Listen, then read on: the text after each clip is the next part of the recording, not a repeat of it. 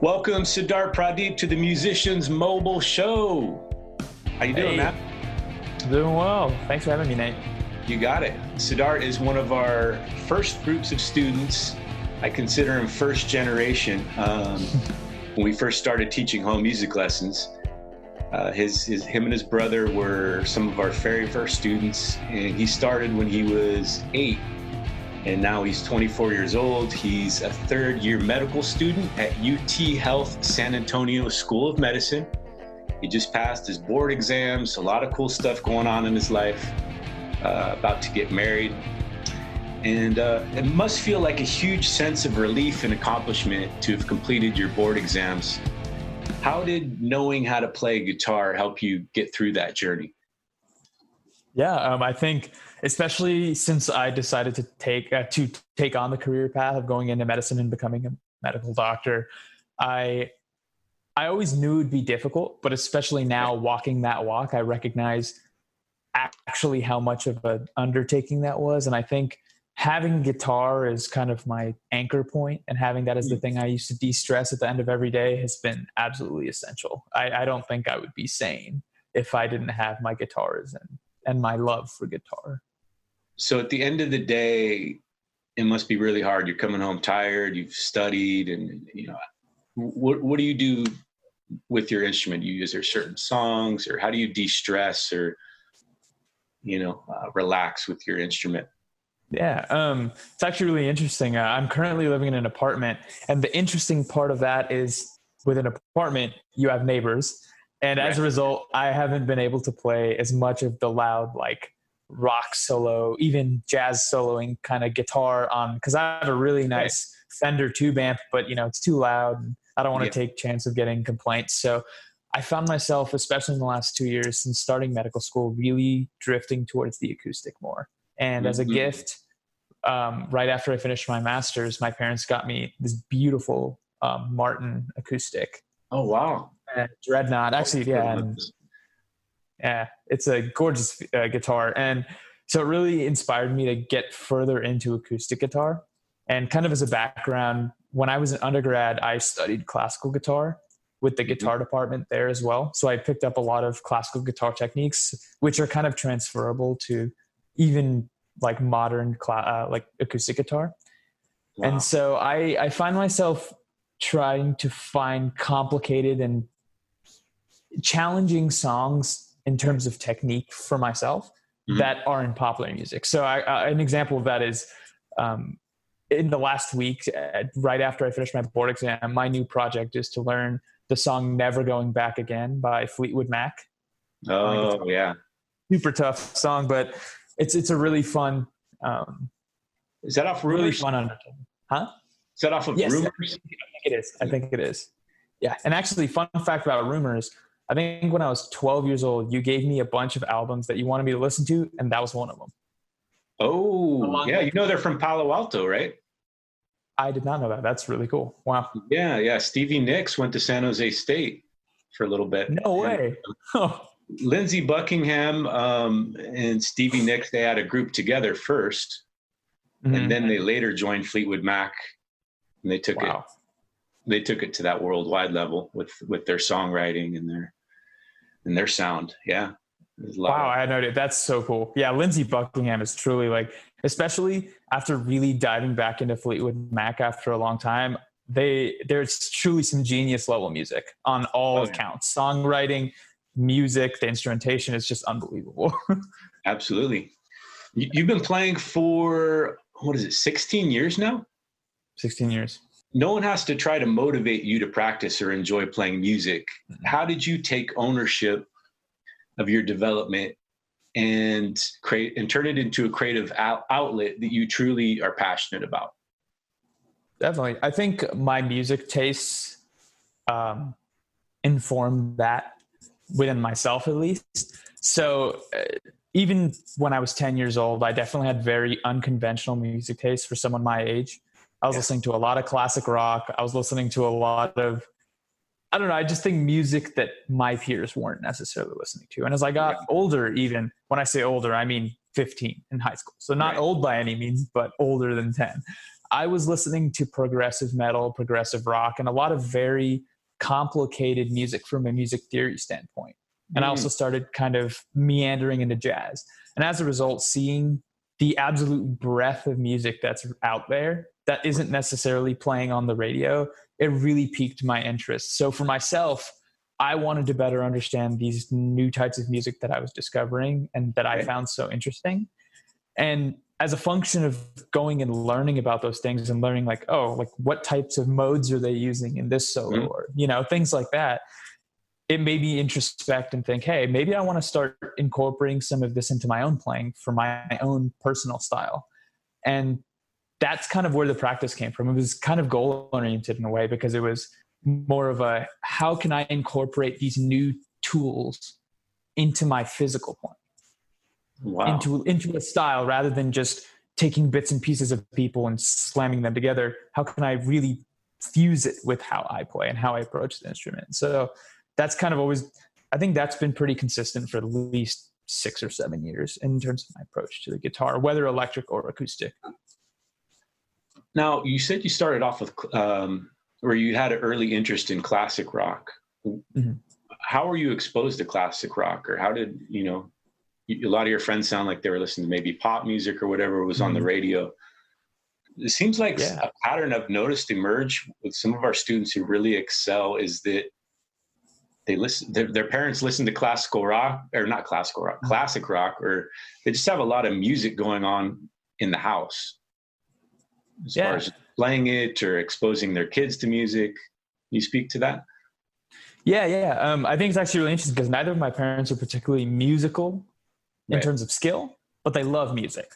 Right. And uh, my dad, he came to this country in the late 80s to um, finish his right. MBA. And during that time was really like, that was a golden age of music, you know, oh, in terms of times. And so he really immersed himself in the American culture through classic rock. That's how he found a way to assimilate into the into America itself. I've heard similar stories. Yeah, yeah, but um, as a result, he really has quite an encyclopedic knowledge of classic rock and even the one hit wonder bands and all that. And so he shared all that with me at a very young age, and I just happened to take to it at that young age. And so I, that, I, I, will also that, give you credit too. I think I really can give you credit, Nate, for that oh, because at eight years old, at the same time, you're still a very malleable person, right? And I think you really showed me all of the di- like the different ways to look at music as a player mm-hmm. and a listener. And oh. as a result, the like the first few sets of songs and stuff like that that I learned after we did basic basic learning ended up being classic rock. And I think that combined with my father making me listen to that music, that really made me want to play and listen to it and then informed all of my music tastes in the future. I think it's really cool that even though your dad he didn't play an instrument, he was able to have a big influence on you and mm-hmm. and just that excitement for music that mm-hmm. you were able to kind of maybe maybe your dad wanted to play an instrument. I don't know. Mm-hmm but vicariously through you, he's getting to see his his uh, his sons excel with with music, which is really cool. In those early years, first year or two can be tough. What was the most challenging part of your growth, and how did you overcome it? Those early years. Yeah, I think I think, and I, and I can actually think of a specific example. I remember that Hal Leonard book with uh, yeah. the sheet music in it, and like first learning how to read like treble clef and right. going and putting putting the notes and putting that with context on the fretboard and where those notes are and things like that. That was really tricky because he was kind of speaking a new language a little bit. Mm-hmm. And I think, to be honest, I think the reason I was able to get through that, especially at such a young age, was at the insistence of my mother. She made me practice that stuff for at least the beginning. And only after a couple years did I really start taking all of that on to, for myself. And I definitely credit my mom with being tenacious yes. about getting me and uh, to practice and to keep playing and saying, you know, like this is the foundation you have to build. You can't do the fun stuff that you're imagining unless you build the foundation. I absolutely 100% agree with that. Absolutely. She was always encouraging you guys to get out and perform too. Yeah. Organizing uh, performance opportunities in the school, whether they be fundraisers, you guys were always applying your music to um, to doing good things in the community, which I thought was cool. Yeah. Was there ever a period in your playing when you weren't enjoying the process? And if so, what turned it around? I don't think music was ever not fun for me, but I definitely think mm-hmm. it was a struggle for me at certain period. And I think that was kind of when I was around the age of 15, 16, when I kind of got, I had some faculty over the instrument at that point. I was relatively good at it. I could I could learn songs that had been pre-made by another band relatively easily and recreate right. it on my instrument. But there wasn't much of my own flavor I really had yet. And right. I remember um, with one of your instructors who you had at the time, Colin Gailey, I was learning some music theory from him. And right. at, at, at like, I think 14 or 15. And it was so frustrating to me because I had gotten so set in my ways of just knowing the songs I knew and stuff like that. I'd never tried to improvise or use improvisation in anything.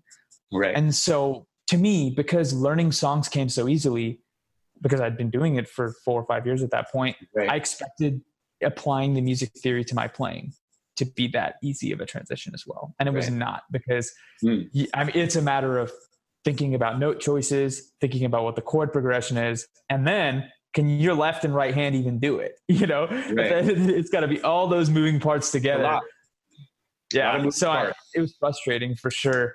And, but I mean, after that initial slog and, and kind of getting the right and left hand together and then coordinating that with what I'm thinking in my head, mm-hmm. I think it was, it was so worth it because now I look at my style of playing and I think if somebody was listening to me play, I don't, it doesn't sound like I'm imitating anyone. And my improvisation is, I think, very much indicative of me. And if someone were to listen to me multiple, multiple times, I think you could pick out if I was playing a certain groove or melody or something just because of the, the habits that I have because of right. all those things that I put together.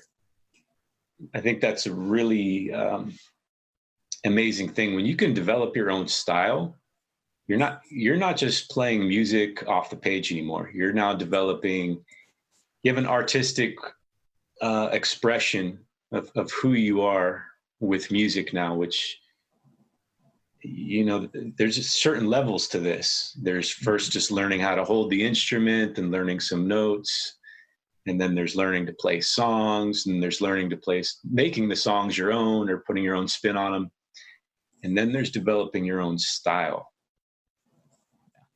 that I mean that is a really high level to get to that um, that you know it, it's a fun aspiration to shoot towards you can mm-hmm. discover mm-hmm. yourself through music what would you tell a newbie who's just starting out and they're making a ton of mistakes on their instrument and they're starting to doubt themselves like hey i don't know if i'm really good at this i'm making all these mistakes and seems so easy look at Siddharth. he he can jam the guitar. what would you tell that newbie?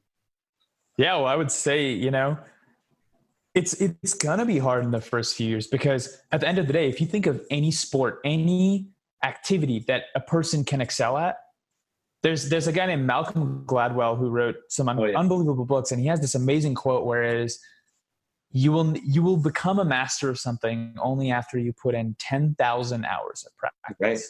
And I think that is one of the most apt uh, one of the most apt things to live by in anything, and especially with your instrument, you need to get those reps in, those 10,000 hours. And even if that's just yes. a metaphor, that 10,000 hours, not a literal 10,000 hours, the sentiment is absolutely a sound one. That, that if you just grind it out and put that practice in, the output will be there. Because it's really hard to build technique on your on your left hand. At the end of the day these are muscles. They have to be trained. You can't train muscles in a day you know? Yeah. and at the same time your brain connecting with your hands those are habits that you have to build. And so building those habits takes time and absolutely it's going to suck in the beginning but just yeah. I think youtube is actually an amazing inspiration for new players these days because they have a uh, lot of guys who now do the like thousand day transformation where it shows like a person mm. on day one of picking up the guitar and they will document over like four or five years their progress. So you can see that it is a longer undertaking, but right the the outcome is there if you put the time in. Absolutely. You know, he said 10,000 hours, but if you think about it, 10,000 hours could take 10,000 years. Yeah. You're only practicing an hour a year. so, yeah, that's true. that, and that's to become a master. Yeah. Be, not, not everyone wants to become a master of, of the instrument. Some want to get really good and play songs for their friends. So, you know, 2,000 hours or maybe a thousand hours, you might be hitting some of your, your goals if you're, you know, your goal is not absolutely maybe even less than that. Yeah. I've heard in the first 20 hours, there's there's some interesting. Uh, I forget who the speaker was. The first 20 hours you put in, you can you can accomplish some huge feats on any kind of endeavor or instrument um, with deliberate practice. Another good point that you brought up is it's the reps. I think mm-hmm. a lot of uh, new students can underestimate how many reps you are putting in to get good at a song right? Can you speak to that? How many reps does it take? How long are you practicing a solo or just a little phrase to get good? Yeah. No, I mean, and, and especially like when you're in that beginner to intermediate stage, it's just, it's, it's the only time you're going to get really quick on the uptake on songs, whether it's learning a song, learning a scale, or learning anything is when you're very far into it. Once you're reaching that ex that that expert slash master stage of that skill. And right. so putting that into context like it will take dedication. And i think a really good just an arbitrary set thing is you know 30 minutes to an hour a day on that. Mm-hmm. and that gives structure. And i definitely used that type of approach when i was an undergrad learning classical guitar because classical guitar was a complete other beast. And it right was so hard. And in terms of your right hand or left hand, depending on what handedness, but into your finger, your strings hand. Oh my gosh. Like the amount of practice I would have to do for some of those picking patterns, I would have to sit, mute my strings, and for 30 minutes straight, just sit and repeat that pattern in my hand. Wow. And that's the kind of reps. Talk that's about repetitions. Kind of, yeah. But I mean, by the end of undergrad, um, I, I think I can confidently say, and without bragging, I was pretty phenomenal at classical guitar because I put the time in. I practice almost you two hours it. a day. It was two you, hours you every day. Yeah, I, I think so. And it was funny because my best friend and I both studied classical guitar at that same classical guitar department. And we, not, we were both science majors. We were both studying molecular biology. And and they had dedicated music majors. And our guitar professor came to us at the end of our four years of undergrad right before he graduated and told us you two were my best students from a standpoint of dedication and skill. Like he thought we were more skilled than the actual guitar majors themselves. Wow. And i think that really reflected and it was validation for us because i know how much time we put in. We would sit in those practice rooms in the, on saturday on like a saturday afternoon and just right. practice for three hours and really practice, not just play what we want. We would bring our sheet music out and learn our etudes and stuff. And I mean, it, it was just, it was validating. And I think that's actually a great example of how you put those reps in, you will get the result. You will. Yeah, because there's a lot of people who, who might think, well, Siddharth, he's a natural. No, no. And discount the work. like you, did you just start off as this natural naturally great musician when you were eight years old? Heck no. Oh my god. And and i think that's actually a really interesting point you bring up because especially starting in undergrad along with the fact that i did classical guitar i started singing. I'd never really sung at any point in my life. I had no okay. training. I never had interest in singing. And i decided you know maybe like i should start singing a little bit. And i joined the school's a cappella group. And one of the a cappella group members was a vocal performance major at school. Right. And on the weekends, along with my guitar practice, I would get this friend would come and teach me how to sing, like vocal, like properly use my diaphragm and stuff like that in vocals to the point where now I'm the head. Well, in the last two years, I was the head of my med school a cappella group. Wow. I didn't and even know so, there was a med school a cappella group. Yeah, yeah, yeah, yeah. Yeah, it's really cool. But the point being is like to point show I'm not a natural in anything that I do.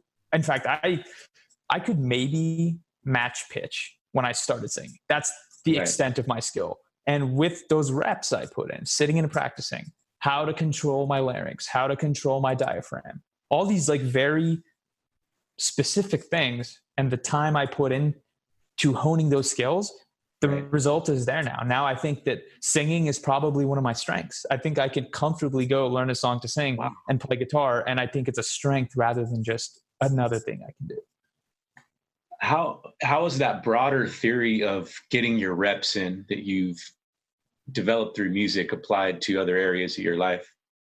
Yeah, um, I think a perfectly and perfect and timely example of that is this board exam I just took. Um, it's possibly one of the biggest tests I'll ever, t- ever take in my life because this score determines the type of specialty that I'm competitive to apply to. So it's a very career defining test that I just took. And I started studying in February. And the understanding is this is such a large test because it's over almost the entire content of medicine like of basic medicine obviously not procedural medicine in the hospital but in terms of the theory behind medicine and how all these organ systems work together and pathology and all that it is everything pharmacology pathology organ systems of every organ in your body. So basically anything about anything in your body was fair game on this exam. And i studied for eight to ten hours a day for three months straight every day. Wow. The amount of there was nothing else. and patience that must go into that it was and it was reps it was reps it's am i going to sit every day and do my readings brush up on my knowledge with the schedule i've made myself am i going to sit and do my practice questions every day and it's those reps over time did those you reps over you time. break it down kind of like a you know you when you learn a song you have mm-hmm. maybe i don't know 60 measures or whatever but you have to break yeah. it down into little sections and little bites and perform you know was there is there a metaphor there where you almost broke this oh, this yeah. study down like you would break down a song and then you know reverse Absolutely. engineer it oh 100% i i mean the only way i was able to stay relatively sane and even be able to complete this studying was to make a relatively detailed schedule for myself for accounting for every day so and I would sit and write out like this day, I'm going to look at this topic. The next day, I'm going to assess myself with that topic and so on and so forth for three months. Like, wow. and I mapped it out for myself. And it's very much how I map out a song. In fact, it's funny you mentioned that because I, I mentioned earlier that I'm learning this new song, Never Going Back Again by Fleetwood Mac right now. And it's really right. difficult. There's like a really interesting Travis picking bit going on with a thumb, and it's playing like this this running bass line, and it's like a polyrhythm with the bottom half of your right hand because you're right. playing different patterns. And right. and my approach to that too is completely segmental. It's in the beginning before I even started trying to learn the chords. I first figured out the patterns on the thumb, figured out the mm-hmm. patterns in these three fingers, and then even tried to put them together. I see. And then so next, you, then, you do the right hand first. Yeah, yeah. I did right hand first because the pattern's super hard. And then I went for the chord hand after that. Because I think chords are definitely something that come quite easily to me now because of classical guitar and all that stuff. So, and the chords on the song aren't particularly difficult. It's all right hand that is the challenge of the song. So, but like that segmental approach, I think is really helping because in three days, I've already got it down to 50% speed. And I mm-hmm. am very bad with polyrhythms, honestly. And because rhythmically, if something's not four four for me, I have a very hard time. Yeah. You know, doing if I'm doing it both with the same instrument or whatever. Yeah. That that's incredible to um, to be able to break these songs down. You have an approach. Sounds like you have a game plan or approach, whether it be learning a song or your studies. You yeah. you go in there and you and you have a goal and you have a way that you're you're, you're thinking about before you dive into it how am I going to approach this? Absolutely. Yeah. What was one of your dream goals in your playing that seemed way beyond your capabilities, yet you accomplished it? This is actually a really specific one. So I remember too when I was younger, I I never even thought about improvisation as a thing, and I, it was never something I cared about. Something I did care about was the solo from "Comfortably Numb" by Pink. Oh yeah, I remember hearing that that was this thing. When I first heard this solo, it almost made me cry. I was just like, oh, I love it. Yeah, I love that. It's so intentioned. I mean, David Gilmour's note choices are just legendary. Even to this day, I've listened to so much music. I don't think there's favorites. anything that can still move me like that. And I was, but I heard it and I was like, wow, this this sounds pretty hard. And in terms of the way he's articulating notes, not just the speed, it's relatively fast solo too, but the way he's articulating and sitting on some of those notes to give you that to evoke that emotion out of you. Right. I, I remember hearing and being like, wow, I don't know if I'm ever gonna be able to play this. And I eventually learned it. And I think I'm at a point now where I can not only can I do I think I can serviceably at least play that solo, I can add my own improvisational bits to mm. it and keep the integrity of the song. Like I think I know right. enough of the melodic components of the way David Gilmour plays that solo to where I can incorporate them into my own version so you still know it's Comfortably Numb solo. But right. it's my own version of it. And I think that's a really special thing for me to see now. And it's actually when I practice electric guitar, I will do that. I will play that every single time I play it because not only is it great just practice because it is a relatively physically demanding solo as well it's it's a reminder to myself of where I am in the guitar, what I've achieved on that instrument. Mm, that's a good point because I imagine you keep stretching yourself and, and pushing to new uh, territories, which at times, you know, it, when you're challenging yourself, it could be tough. And sometimes you need to look back at those milestones and be like, look at this one I can already do. And it gives you mm-hmm. uh, an extra confidence boost to to have those um, points that you can reflect on that that show how how far you've come along with your instrument.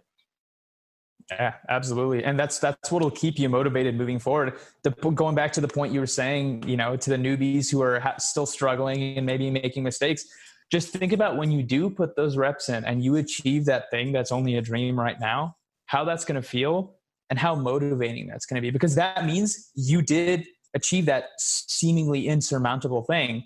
Right. And now you can go towards the next leap. And, right. you know, sky's the limit at that point. Was there ever an inflection point in your playing where your development started to rapidly accelerate? Yeah, I think so. I think I think it was when I was around 16 years old, right after I'd figured out how to add improvisation to my playing. I mean, it opened up a whole new world for me because then yeah. I could have fun playing anything at any time without having to rehearse and practice it. Like even being able to put on a record, whatever the record is, and just solo over it myself was the most satisfying thing on the planet. And obviously, practicing incorporating music theory and modes and stuff into my playing through action rather than just learning it on a screen, like actually sitting and playing it, really kind of fleshed it all together for me. And I think that point was very much that was a very catalytic point for me because from then my not only did my interest significantly skyrocket in learning music theory and really just practicing in general, my skill also itself increased. Right. I love willing to put that time with the new motivation. One of the things we're trying to do at Musicians Mobile now more than ever is to help our students learn to jam and improvise. But I think it's kind of hard for us to explain it sometimes to parents or new students who who don't maybe understand the value of that or why you know they're used to their kids just learning songs, but not necessarily either creating them or improvising along the songs. What would you say are some of the the biggest benefits, or why should kids learn to improvise? You know, by either yeah, learn to improvise or write their own songs. Why should they get more involved in the creative aspect, their own originality yeah. with music? I think one thing I realized for myself is once I was able to do that, I went from being a music player to being a musician. Because uh, to me, at least this is my personal def- definition of that, uh, is that if I can have some level of ownership over what I'm playing, if something I'm doing is unique to myself and it's reflecting my expression, my internal emotions and expression, then I just created something special. And right. that's something to be proud of every time you do it. You can be proud of if you play some improvisation over another song and it's really cool and you re- you're like wow that was really cool what i just did right. you did that it was right. something that you came up with it was something that you can take ownership of. And at the lowest level it really can give a sense of pride to oneself and and confidence. And i think confidence not just as a musician but as a person because i think it's such a unique skill that a lot of people may not have these days to have such improvisational music musical skills that when you do have it i think even for one's own confidence like i right. can speak to this for myself it was a game changer for me. Yeah it must be cathartic too in, in healing to be able to have a way to express yourself with your own notes. Oh you know? yeah, absolutely. And I think it's it's so interesting because I'm a man of science now. You know, I'm going to be a medical doctor, and everything I'm going to be dealing with on a day to day basis is going to be around human mortality and science.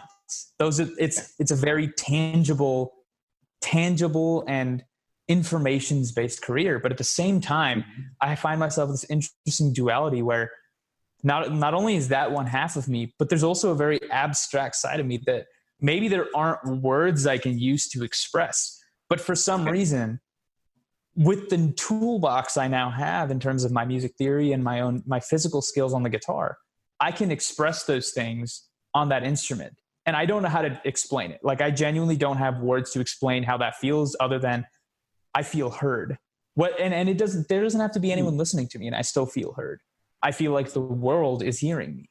At some level, those right. sound waves coming from my amp or guitar are reverberating through the literal world, the literal space we're in. So at some level, the world is listening to me, and that is enough for me. And it really, it's a significant experience for me, especially since starting medical school, like dealing with the death that I have seen right. um, in the hospital and stuff like that on my internships has been really difficult because no one is built for that going into this. You know, no one is ready for that. You just recognize it's going to be a hard thing to deal with when you have to deal with it, but you don't, you're not ready for it. And so I think music really helped me contextualize a lot of those feelings for myself and helped me cope because it's it's hard for any human seeing another human suffer and die or not die. And music has been integral to me in that way too in a very abstract sense. It sounds like it's almost like a spiritual connection. Yeah absolutely. I, my instruments are an extension of me. They really are. I think that's one of the highest forms you can get to in playing an instrument when it is an extension of who you are. Mm-hmm. what's one of your favorite performance memories uh, playing with others I think my first favorite performance memory was at I think Britannia Arms Pub was the name. Yeah. We played I played Carry mm-hmm. On My Wayward Son. oh, yeah, that's a tough one. And that and that was fun because that was the first really challenging song that I'd ever learned. Right. And and everybody that I was playing with, including the other students I played with, everyone killed it. So just it sounded really good. And it was cool to have at that age validity that I could play something relatively difficult and that I had the skill right. to do it. I think my Perform my live too in front of an audience and yeah, yeah, yeah. Something with you did with others and is a is a group group mm-hmm. project. Definitely. And I think my second favorite performance was actually it was last year. It was last spring. Mm. And um, our medical school holds a fundraiser every year in the spring at a local coffee shop where all the proceeds of everything bought by students or faculty or anyone who comes through goes towards this fund to buy medications for our medical school group that goes to Ethiopia and performs wow. yeah and performs like pre- preventative and primary care for 3 weeks in a really small village in a remote area in Ethiopia. And all so and so as a result they made it kind of an event at this coffee shop in the evening where it was kind of like a performance with set list. And myself and one of my classmates were like the headlining act at it. Yeah. And it was really interesting because it was a relatively small space, the, the size of a normal coffee shop, but there were 200 people there, packed like sardines in there. And all we had, uh, and, and it was an acoustic set in that I only had my acoustic guitar, there were mics, and I had my acoustic electric plugged into a PA, but it was just my playing. It was just amplified. It wasn't there was no pedals, nothing. Mm. And we played and sang, me, me and my classmate, we played and sang a few songs where it was a lot of like, like kind of folky type music, but pretty difficult guitar and a lot of difficult vocal harmonies that we were both singing with each other. That was just, it was a really big step for me because I know I have faculty over the guitar itself and I know I can sing. I know I can do those things separately, but being able to put right. those two together and succeed at it in a setting where there's some pressure, you know, like oh, people yeah. are expecting this to be good. They paid $10 to come to this event, whether or not it's for charity, they still paid $10 to come right. hang out and watch this music. And, and not being a professional musician, it was a big deal to me because it, it proved to me that I'm on that threshold. Like if I were to want to, I feel like I have enough skill where I could take it to the next step, next level. I could practice extra, and I could like at least try my hand at being a gig musician. And that's enough of, of validation for me that the time I put into it, the practice I put into it, is really worth it from multiple ends. Not only for myself, but other people enjoying my music as well you, you, you could definitely be i mean you're a professional musician even though you may not be getting paid at it. Go out there i don't know about that. I don't know about come that. on Siddharth. our vision at musicians mobile is using music as an instrument for joy connection and growth. And uh, you really ran with that idea. Can you speak to how you've harnessed your skill as a musician to connect with others? I, I think it's a whole nother beast playing for other people because as good as you can be playing for yourself and improvising and doing all these things learning songs etc playing for other people adds another level of i don't know another level of difficulty only from the sense that there's nerves that come in. But along with nerves it's you understand as a musician what you accomplish with yourself when you play a song. But you want to be able to have people have a similar interpretation or at least have a positive interpretation of whatever it is that you're playing. So I think there's a very interesting there's a very interesting thing there that you can really only practice by playing for other people. Mm. And I think um, me being in a band in high school, Broken Reins, with some classmates and playing relatively frequently, playing a show a week almost, right, was a really good practice for that. Because in the beginning, I definitely was nervous all the time and when we'd go and play and towards the end of our um, tenure before everyone split ways and went to college i relished those times when we get to practice, uh, go and perform i enjoyed going and playing for people at bars and, and right. restaurants and stuff like that and i think it's a really special thing to be able to share that with people I think it goes back to, to speaking to your getting reps in. You were getting reps in performing. Mm-hmm.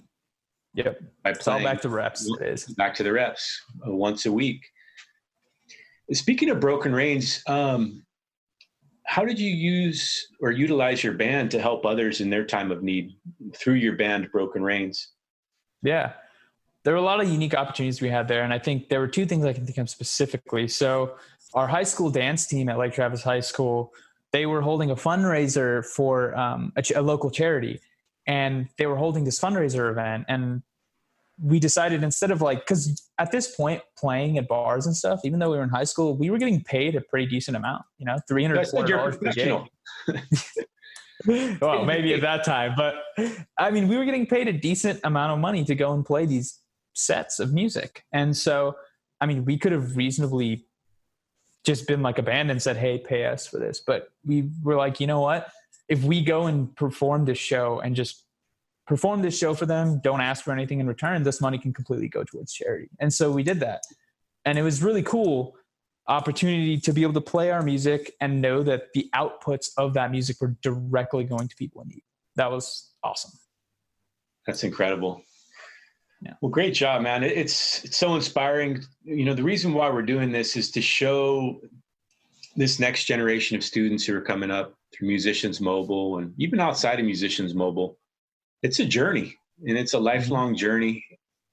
It's a fun journey. It can be exciting. It can take you on many different paths. And, you know, you guys, you and your brother and, and some of our first generation students have done so many cool things. Um, and it, it's really inspiring just to see what you guys have done with music. And I imagine you're going to continue playing music for the rest of your life.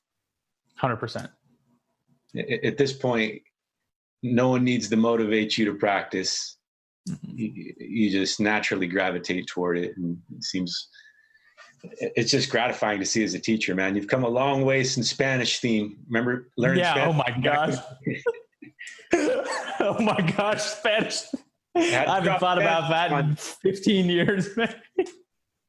Spanish so, theme, relative to, to how good you were then, Spanish yeah. theme must have been incredibly hard. It's oh, yeah. a simple song with three notes. I had to practice so much. I remember, I remember practicing for that because I didn't want to. My mom would make me. yep. Well, good wow. job, Siddharth. Congrats on uh, all your great things happening in your life. I'm happy to see you getting married and excelling in school. And, and thanks so much, man. Stay in touch. Can't wait to, for the next time to visit your family and everything. And thanks for your family's positive influence in my life. You guys have also been incredibly uh, impactful in my life. So Thank thanks so much, man. Yeah, of course. Have a good one. glad to be in your side. Bye bye. All right. Peace. All right. Bye bye.